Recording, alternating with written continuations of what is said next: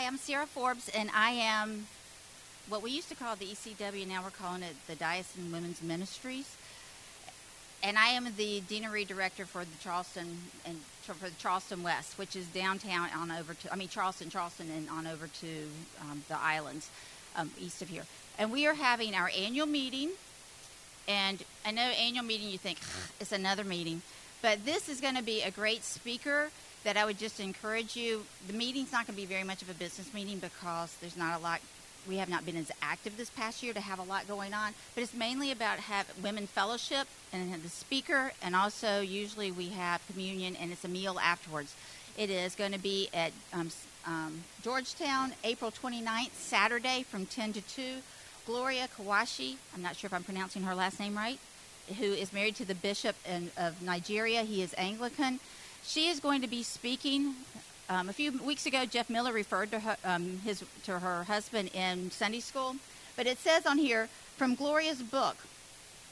When Ben Kwashi proposed to Gloria, he wasn't expecting to find himself the father of more than 300 children, but she wasn't expecting to have her first home burnt down, to have all of her belongings eaten by rats, or her savage, or be savagely beaten and raped by men and, and sent to murder her husband. She had chosen the name Gloria when, when, as a girl born in a ditch, she decided to follow the one born in the stable and dedicated her life to bringing him glory. Little did she know what would, her life would involve. She is over in the States doing some fundraising and raising awareness that she has um, what's called Gloria's Safe Haven. She's trying to build a safe haven, raise money for a safe haven for women or for young women who want to continue their education but are afraid to stay in their homes because they're afraid they're going to be raped. So she has a safe haven for women. So this is what she is about. So I would encourage you don't think about it being an annual meeting. Come and think about it as a time to meet other women from the diocese and hear and support Gloria. It is $15 for the lunch, and I heard that St. George does really good food, the women there. And it's going to be at, like I said, um, April 29th, and it's going to be from um, 10 to 2. There is going to be something in the Inspire about it. There is a registration form that we will get out if you are interested too. Thank y'all so much, and I hope maybe you can come to the meeting. Thank you.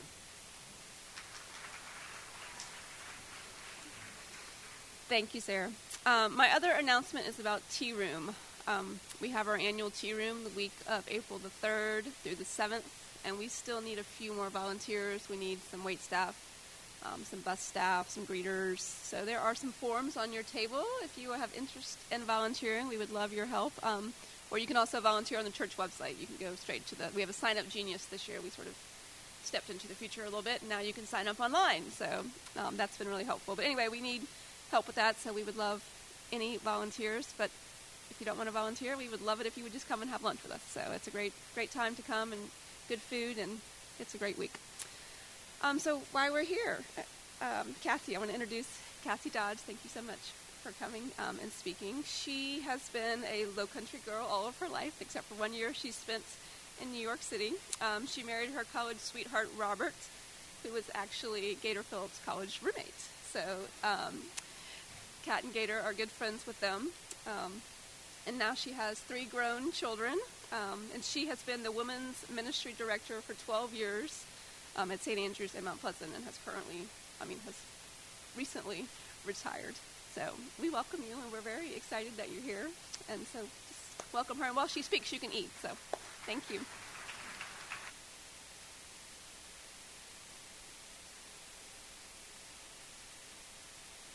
Mind if I just put that podium right there and I'll put my books there? I'm just too short behind that thing.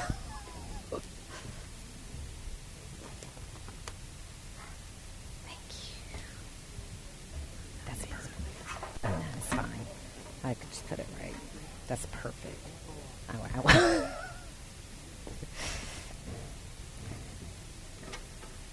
Nancy, do you want me to start? Okay,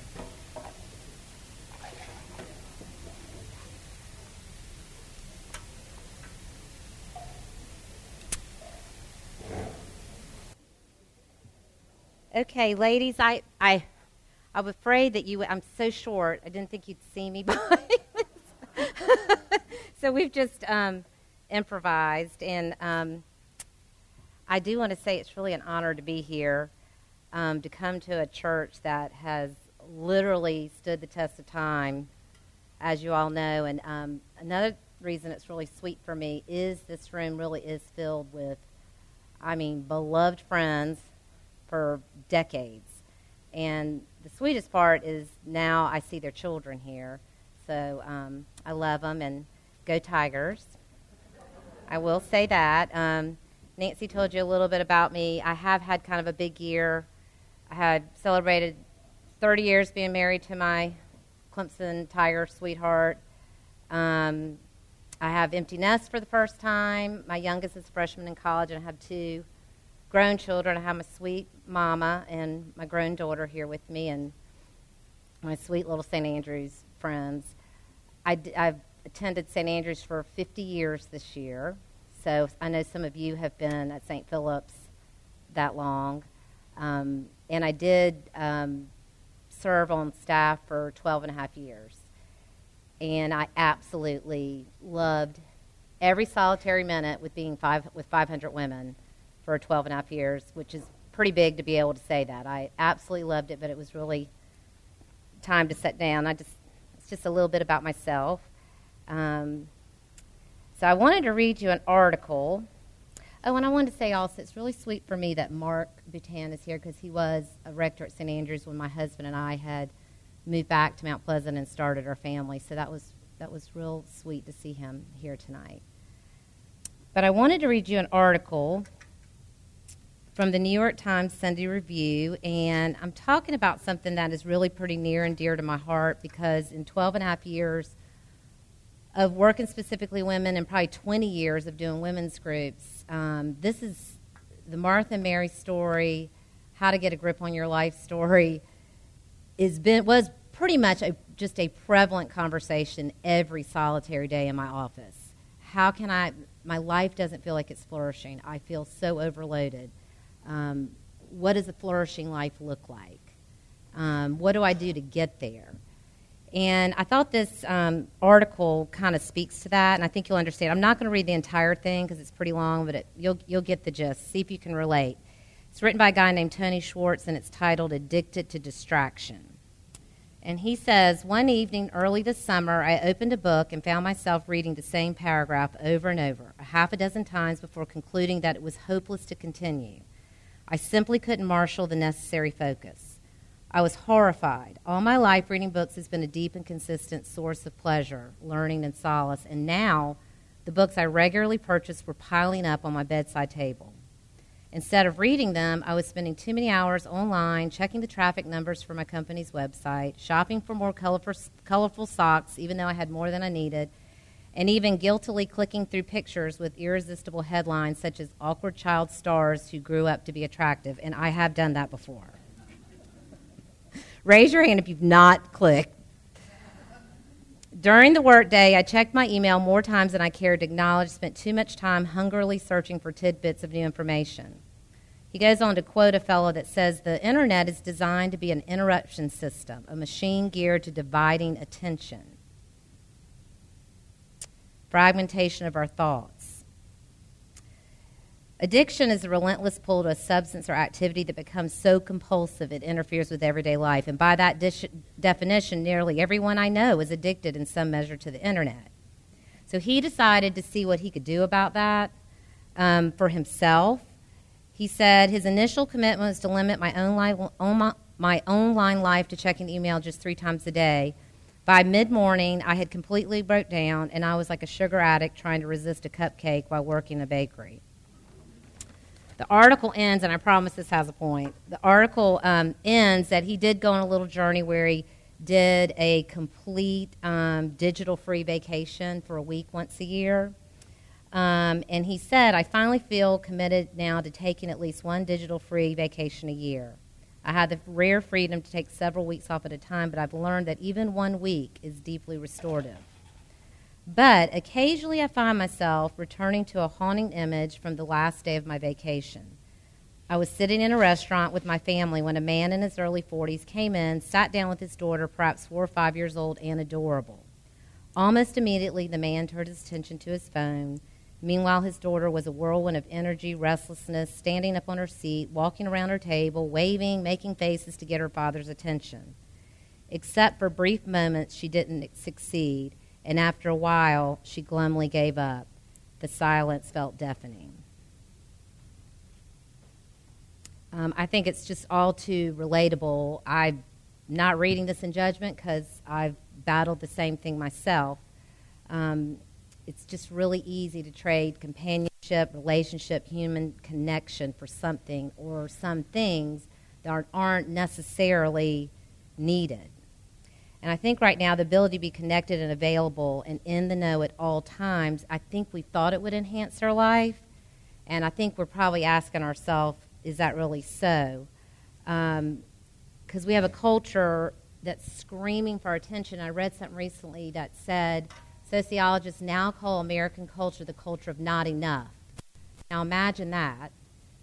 And we have so much, so much choice, so much, but they, they literally cause the culture not enough. And the reason being is never enough time, never enough sleep, never enough money, never enough prestige, never skinny enough, never successful enough, never doing enough, never productive enough. And I'm sure you could probably all fill in the blank about how you feel. They call it a culture of scarcity.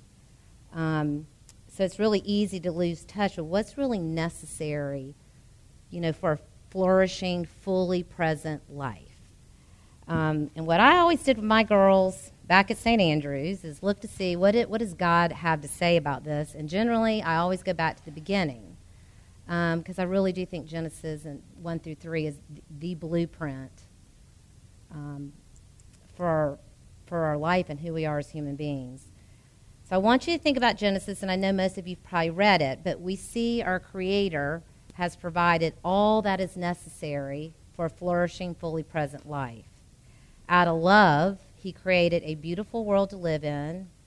He made man and woman in His image and actually mandated them to multiply, to bear his image and multiply out more of him to the world. So the God of the universe actually partnered with man to love the world. He placed the man and woman in a garden full of natural resources meant to be enjoyed and cared for. Everything that was needed to quench their hunger and thirst was provided. He gave them responsibility, and work was initially intended to be a good thing that you wanted to do. Can you imagine? He gave them the Sabbath, and he actually was a God who rested with the man and the woman. He actually helped them celebrate their need to be dependent on him, to, to have a rhythm of rest. Um, but most importantly, he provided companionship and friendship. Um, the creature with the creator. And he meant it to be a life of abiding. And I think that word abiding sometimes it sounds kind of churchy and like, what does that really mean? But I think original meaning is to cling to, to catch if by pursuit, to cleave to, to remain in. And I think what he was initially calling his us and him to be always intimately connected in the, all of our life. I think we can sometimes think it's a separate um, church thing we do, but it's really meant to be in the all of our life. So the man and the woman had it really sweet at the beginning. And all of it was given freely out of love. I mean, there was nothing they did to earn it or deserve it. So, with the creation of woman, thank the Lord for the man.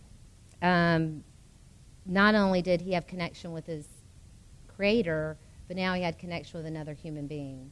And all of us know that they desperately need us. Um, I think it's we're we're meant to be um, relational. We were meant and created to be helpmates and relational. So I would say we have a picture of a flourishing life that at the center was fully present and engaged relationships. However, you all know there was one prohibition. There was one no. Now there was all yeses and the one no. You may surely eat of every tree in the garden, but the tree of the knowledge of good and evil you shall not eat, for in that day you sh- eat of it, you shall surely die. And because God loves them, he warns them, because love warns. Um, love also gives you a choice to obey. So now we have the choice of obedience.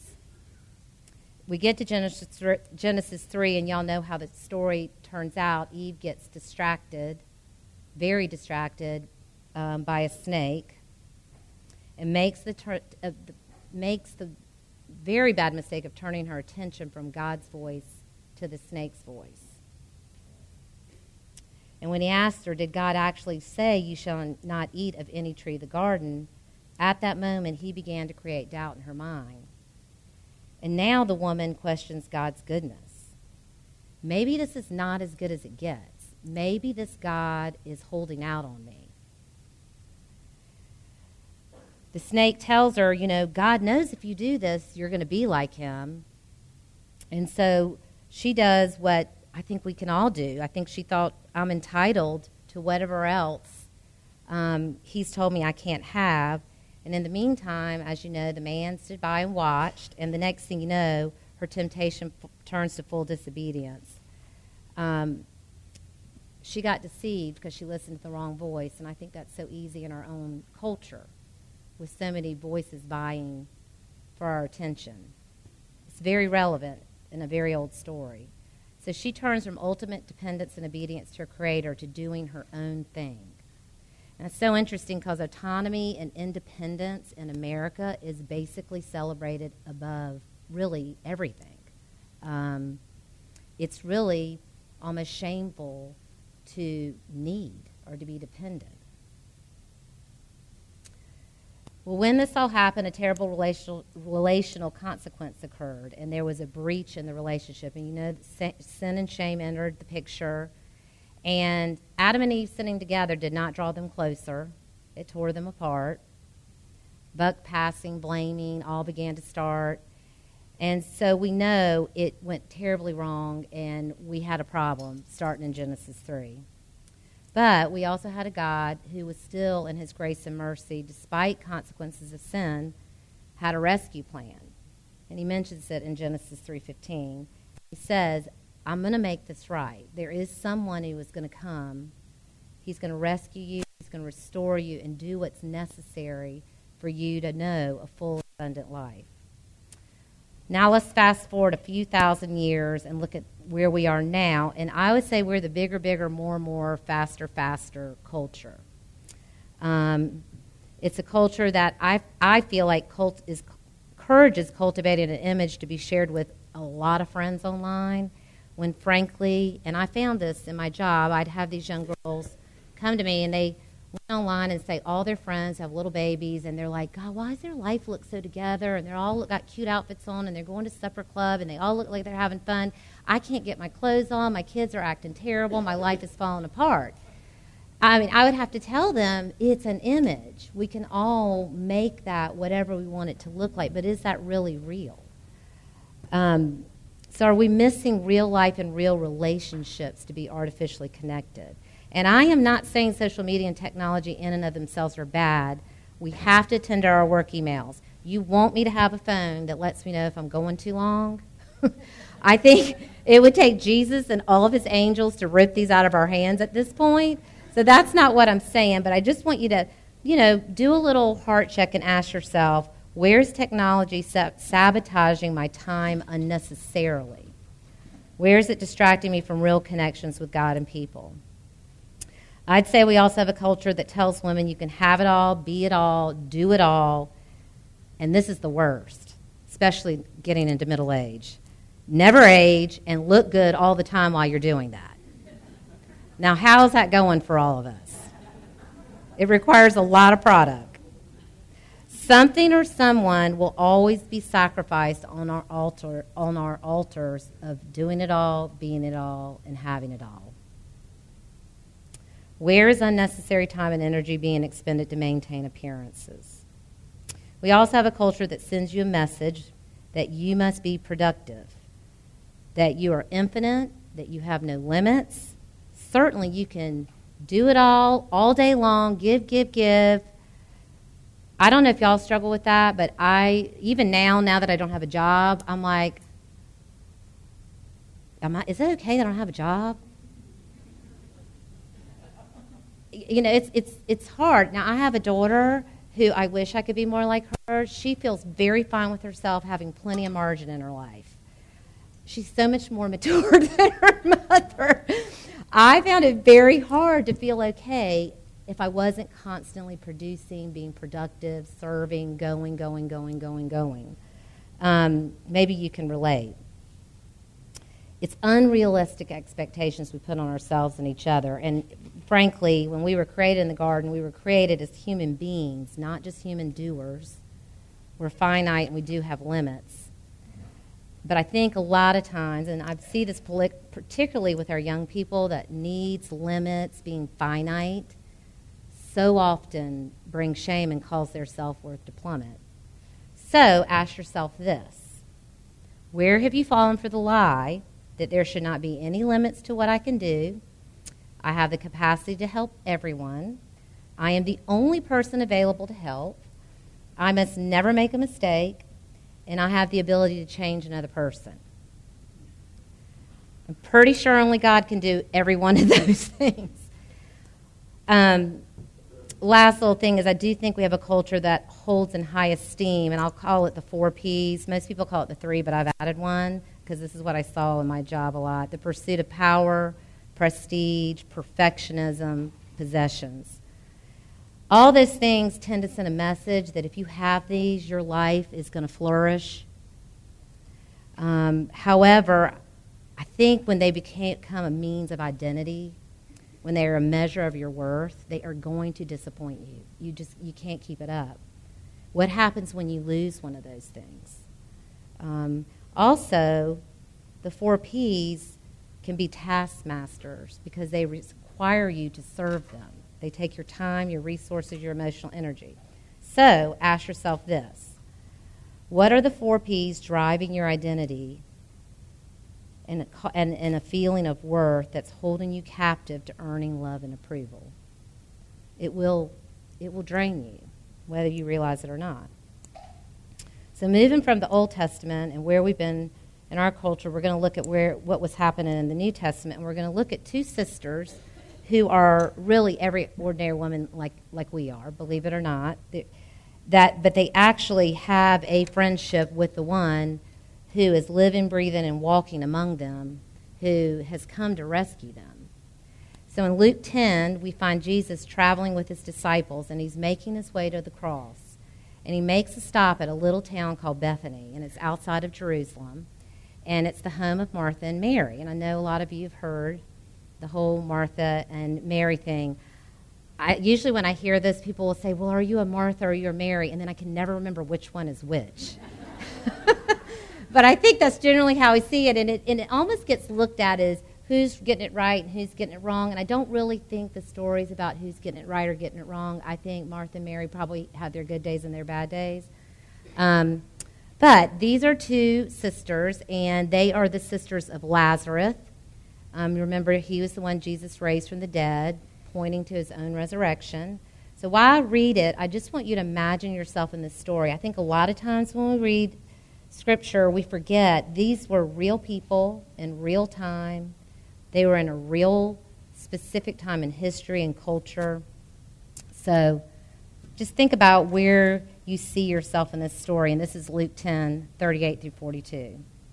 Now, as they went on their way, Jesus entered a village, and a woman named Martha welcomed him into her house. And she had a sister called Mary who sat at the Lord's feet and listened to his teaching. But Martha was distracted with much serving. And she went up to him and said, Lord, do you not care that my sister has left me to serve alone? Tell her then to help me. But the Lord answered her, Martha, Martha, you are anxious and troubled about many things, but one thing is necessary. Mary has chosen the good portion, which will not be taken away from her. It's kind of interesting if you read this story in the context of that whole chapter in Luke 10 because right before this story, Jesus has just sent out the 72 followers to serve in his name. They are not going to be sitting at anybody's feet, they are serving in his name. Then it's the parable of the Good Samaritan, where it was a despised Samaritan, remember, who got Jesus' um, praise for serving and taking care of a man beaten up on the side of the road. So the Martha and Mary story is kind of is on the heels of people who are praised for sacrificially serving, you know, moving, doing. And now we get this story of two sisters, and it's the one who is not serving that's getting the applause. Have you ever kind of resented that? so, what's up with that? It's very clear from, the, from three places in the gospel that these sisters are part of a family that Jesus really loves because there's three or four other places that he talks about them. One is where they're having a dinner party and Martha is serving and Mary is anointing Jesus' feet. But right before you think Mary is the more spiritual one, when Lazarus is lying in the tomb dead, Mary stays home grief stricken, and Martha is the one who goes out and meets Jesus and, and declares that he is Jesus, the Son of God. So I really believe Martha knew Jesus, loves Jesus, but you know what, girls? We can just have a bad day, and we can just forget. And on this particular day, I believe Martha got caught up in performing, serving to earn approval and love. I wonder if her tank was on empty. Um, I saw a lot of empty tanks among 500 women, a lot of worn out, really empty tanks. Um, and a lot of not being aware of it. I think sometimes our fast, overloaded pace, you quit, you lose touch with how tired you really are, how much energy you're expending, and a lot of time on things that aren't life giving. I just wonder if that's where Martha was. Um, did she really need to overdo the hospitality and miss an opportunity to learn from Jesus who's sitting right there with her? So while Martha is distracting from much serving, her sister Mary is sitting at the Lord's feet, as it says, and listening to his teaching. Mary sitting at Jesus' feet is really a very humble po- posture and picture of what I think surrender and abiding looks like. Um, and it frankly was really pretty nervy of Mary in this particular culture. I mean, women did not sit with group of men. Jewish women were not allowed to be disciples of rabbis. They were generally didn't receive religious education. But this was a different rabbi. This Jesus came along, he included women and he cared about their treatment. He attributed worth to them. How healing that would be for the women who followed and befriended him. In a time when women were not seen with much value. There's lots of places in our world that's still like that. So sit, Mary did, and to the resentment of her sister, and I'm sure to the disapproval of those who saw her breaking rules. How can she just sit when there's work to be done. And I feel sure, as followers of Jesus in part of the Jewish culture, they knew the great commandment. They knew what Jesus had been saying to love God and serve people. Those are the main things you're supposed to be about in this life. If you want to think about what your purpose is, that is that's it. That is your purpose. To love God and, and to love his people. So I know that they knew all that. They knew to, to, receive and be loved, but also to serve and give love. But I just think Mary, it was a receive day for her. And Martha was not having it. She didn't like it. And, you know, I can relate to Martha. I'm the oldest of four kids.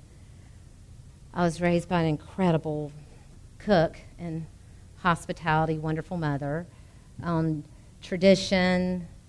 I mean, I'll just tell y'all something in case you don't know it. my nickname is casserole. I can overdo with the best of them. I can know not. I, I can know. I know what it feels like to get it over my head and not know when to stop. So I relate to Martha. I really, really do. Because you certainly want to look your best. You don't want to look lazy. You don't want to look like you're doing your part. I mean, this is the South. But I also know how painful it is to serve from an empty tank and for the wrong reasons. And maybe, like us, Martha was just too distracted and busy to know how worn out she was and how much she needed to be sitting at Jesus' feet. If you look at the definition of distraction, because remember it said that she was distracted, it means unable to concentrate because one's mind is preoccupied. The King James Version dictionary defines distraction as literally to draw apart, to pull in different directions, and separate. How often do we miss opportunities to be loved, to receive, to enjoy because our attention is so divided? It's just very human to choose work and performance over relationship. So Martha, forgetting the needs of her own soul, serves, but it's a snare. And notice how she got resentful. And she even complains. Can you imagine complaining to Jesus? I mean, like she forgot. this guy created you. I mean, she forgot, starts complaining. Why have you left me to serve alone? And her distraction, anxiety, I think, robbed her of perspective. And I think when we get overloaded in the performance rut and the earning approval merry-go-round, it's just so easy um, to grow resentful of others, self pity, loss of intimacy with others, and we just say and do things I don't think we would normally do or say. Martha was doing a good thing, but it was just done from a disordered heart. Jesus gently corrects her, tells her the truth of the state she's in, anxious and troubled about many things. Do you have someone in your life who will tell you the truth in love? Jesus loved her enough to be honest about what ailed her, because it's. I, I really I saw this a lot. If you're in isolation and you're not in community, you can tell yourself anything you want. Um, it's just so good to have trusted people in your life who will tell you the truth. You know, you're in over your head, you're not yourself. I'm worried about you. I mean, He created us to be in community, He didn't create us to be in isolation. It's really important, so easy to isolate. Um, but He didn't condemn her. He just reminded her there's a time to let go of perfectionism, performance, and duty in order to abide just to remain in him. Mary just made the better choice that day. You know, I think a lot of times we don't want to stop, really stop, and sit at anybody's feet. Because sometimes I don't think we want to know the truth of ourselves, our frailties, our fears. You know, if you stay really, really, really busy, you just don't really have to deal with your life. And you wake up one day and you've got layers upon layers upon layers of unresolved pain, exhaustion, unresolved, you know, unforgiveness, um, grief, and it catches up with you. I saw it all the time. Um, what if we got quiet before God and quit running through our day long enough to hear Him speak? And I can't say it any better than this lady. Her name's R- Ruth Haley Barton. She says it like this One of the most important lessons I've learned over the past few years is how important it is to have time and space for being with what's real in my life to celebrate the joys, grieve the losses, shed my tears, sit with the questions, feel my anger, attend my loneliness. This being with what is is not the same thing as problem solving or fixing because not everything can be fixed or solved. Rather, it means allowing God to be with me in that place and waiting for Him to do what is needed.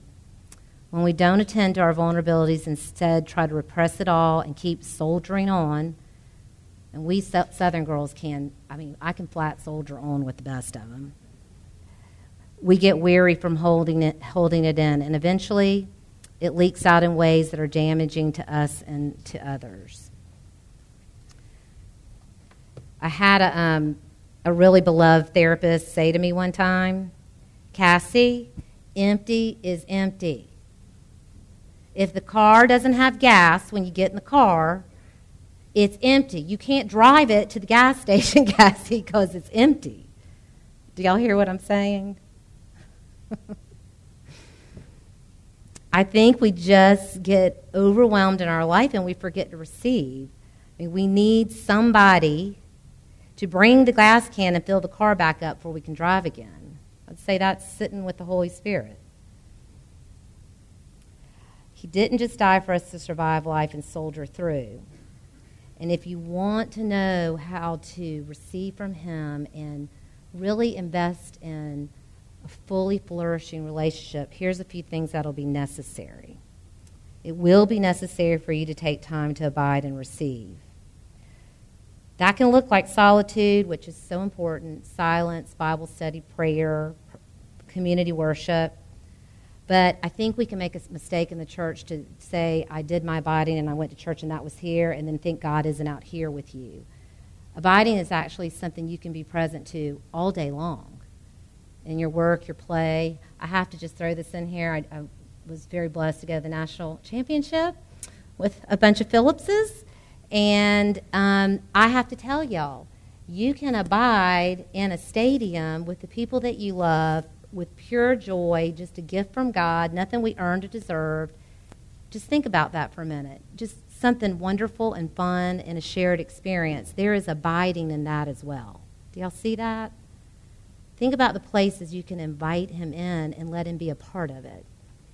It's in the all of your life. It will be necessary to know and accept your limits. It'll be necessary to learn when to stop the madness and absolutely use the word no. It'll be necessary to examine your motives. Are you serving to look good and earn approval or out of God's asking? It'll be necessary to know your red flags for when you're overloaded. I would make my girls at St. Andrews, we'd have this big piece of paper, and I was like, okay, girls, you have 100% energy in your tank. You do not have 120. There is a 100 because you're a finite human being. So you're going to expend it emotionally, physically. So, how do you know when you're in overload? And it was so fun to get all the responses. Well, I cry easily. You know, um, I resort to bad coping mechanisms. I kind of fall back into bad habits. I'm just not as nice to people. I tend to want to isolate. Like I, you know, go to the grocery store and like run when you see somebody you can't deal with. Done it. Just more bitter, more critical. Some girls said, I, I cuss more.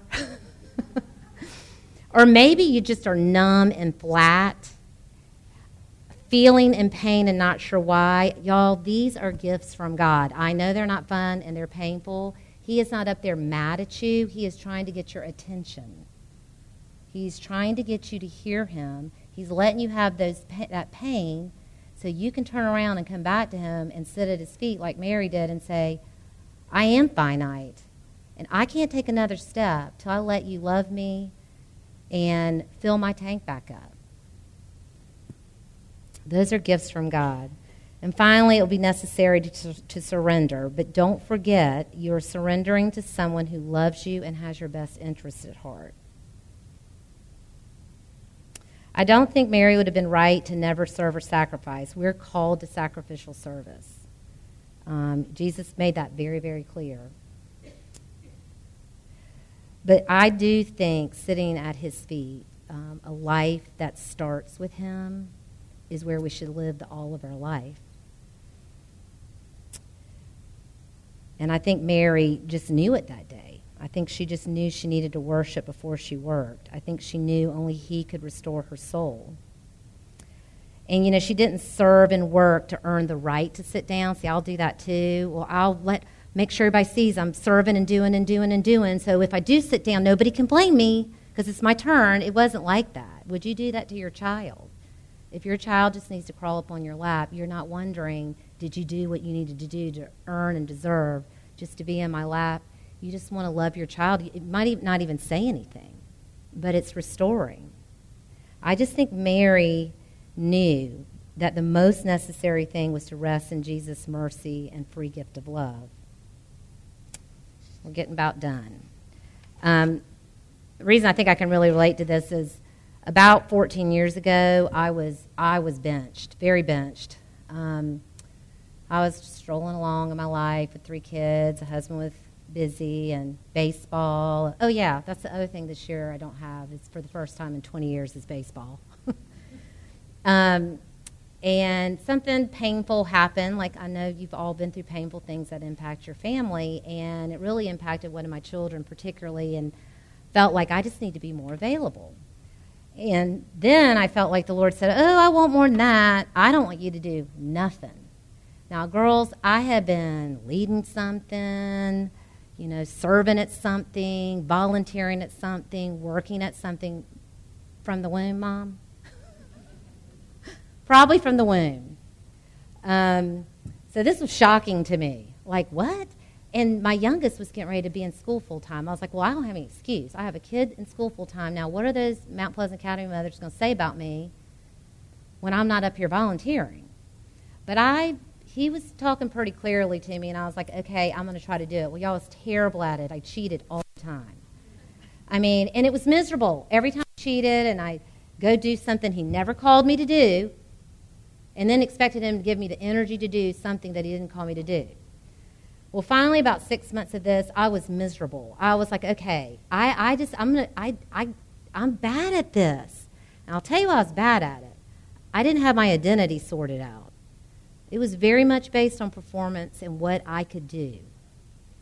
And to have all that taken away made me have to take a hard look at myself. And I, and one day when I was actually doing it right. I wouldn't say I heard audible voice, but I will tell you this. This is what I heard the Lord say to me Cassie, you're going to stay benched until you realize that I'm going to love you if I never ask you to do another thing for me. Because your value is, is because you belong to me, not because of what you can do for me. Wow. So, about for about four months, I got really good at it. Like, I loved it. I got really good at it. And thank the Lord because I got a phone call from my rector at St. Andrews, and he said, Would you like to come take care of 500 women? I had a full tank and my identity sorted. 14 years later, I've been benched again. Cassie, I know you love what you're doing. It's going well. That season's over. This time, and it's not been without some tears, but I could walk away because I learned my lesson. I figured out you just know what's best. You just know what's best, and I'm going to do it. I'm going to do it your way this time, Lord. It's been much easier to surrender because He's shown me that He knows what's best and, and, and my well being. And y'all, really nothing has changed since the garden. Surrender and dependence are still keys to deep, flourishing life and relationships. And I want to close with a picture of what I think this looks like um, what surrender, dependence with God looks like. Um, I don't know if y'all know it, but right after the regular Olympics in Rio, they had the Paralympics. Did any of y'all watch it? Well, one night my husband and I were watching. It was the men's 5,000 meter, and it was blind. It was it was blind runners. So I'm watching it, Robert and I are watching it, and I'm so confused. I'm like, I couldn't tell who was blind, and uh, like I was, I thought they were all blind, but they were going, they were doing the course. I mean, I had no idea they couldn't see. And Robert finally said, Cassie, they have guides. I was like, what do you mean they have guides? He goes, every blind runner has a, a guide tethered to them. I couldn't even tell. I mean, I could not even tell. They looked like they could have been in the regular Olympics. I, I couldn't even tell. Well, I read an interview from a guide. And when the guide was interviewed, he shared that what is necessary is for there to be communication and dr- trust built between the blind runner and the seeing guide. He also said that he makes the blind runner aware of his surroundings, and with trust, he positions the runner to run freely. But the runner is tethered. He cannot go his own way or disconnect from the tether to run his best race. He must be surrendered to the one who sees all he cannot see. He must commit to practicing and building up trust with the one who does see, the guide. It's a necessary thing to be connected to the tether because the blind runner is aware of his limits. And those limits position him to receive the help and the guidance of the guide. He flourishes in his race because he's tethered to his guide. I just want you to think about, in closing, do you know that when you became a believer and you were in Christ, I forget this, no matter how feeble your asking was, no matter how big of a wreck your life might be, no matter how far you think you've gone from Him, when you believed, Romans 5 said that living love in the person of the Holy Spirit was poured into your heart to make Jesus known to you and to make you permanently tethered to your Creator. And I think it's so easy to forget that. Permanently tethered. There is nothing you can do better or worse to change that. What you can do is you can ask that Holy Spirit who makes Jesus known, who is there to help you abide, who is there to help you figure this all out, who longs to give you a flourishing life. What you can do is ask Him to give you a deeper awareness that He lives in your heart, that He's made a home in your heart. Back to our article we first read, Jesus did what was necessary. He did not get distracted. He did what was necessary and paid the price for you to be able to sit, sit at his feet. And he served our deepest needs on the cross so that we could enjoy a flourishing friendship with him. He wants to be tethered to you, he delights in being tethered to you. And the most necessary thing you can do is just to say yes to the invitation. So I want to close with um, I'm going to read Psalm 23 from the message. Um, and the Psalms are the prayer book of the Bible. So I'm going to read it as a prayer. And I just want you to think about it. Because what I love about Psalm 23 is it reminds us that the, the, the, great shepherd was actually Jesus. He was the only one who could restore our souls. So um, let's pray. Father, I thank you that um, you never intended us to soldier through and bear burdens all alone. Never intended for us to figure it all out by ourselves. I thank you that um, in your mercy, you have sent your spirit to live in our hearts to equip us and empower us, to give us wisdom and encouragement. And Lord, I thank you for um, Jesus, who is our shepherd. And God, my shepherd, I don't need a thing. You have laid me down in lush meadows. You find me quiet pools to drink from. True to your word, you let me catch my breath and send me in the right direction. Even when the way goes through Death Valley, I'm not afraid when you walk at my side. Your trusty shepherd's crook makes me feel secure. You serve me a six course dinner right in front of my enemies, and you revive my drooping head. My cup brims with blessing. Your beauty and love chase after me every day of my life. I'm back home in the house of God for the rest of my life. So, Father, I do ask that each woman here would come to you and ask what it would look like to be led to the still waters and um, and to find rest in you. Father, I pray you show each of us um, what we might need to sacrifice and say no to, to know a deeper dependency and more flourishing relationship with you. Pray blessings on each lady here. We ask all this in Jesus' name. Amen. That's what I got, Nancy.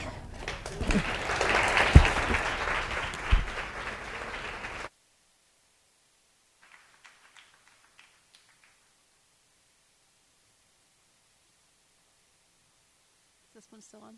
Thank you so much, Cassie. That was great. Let's give her another round of applause. Thank you.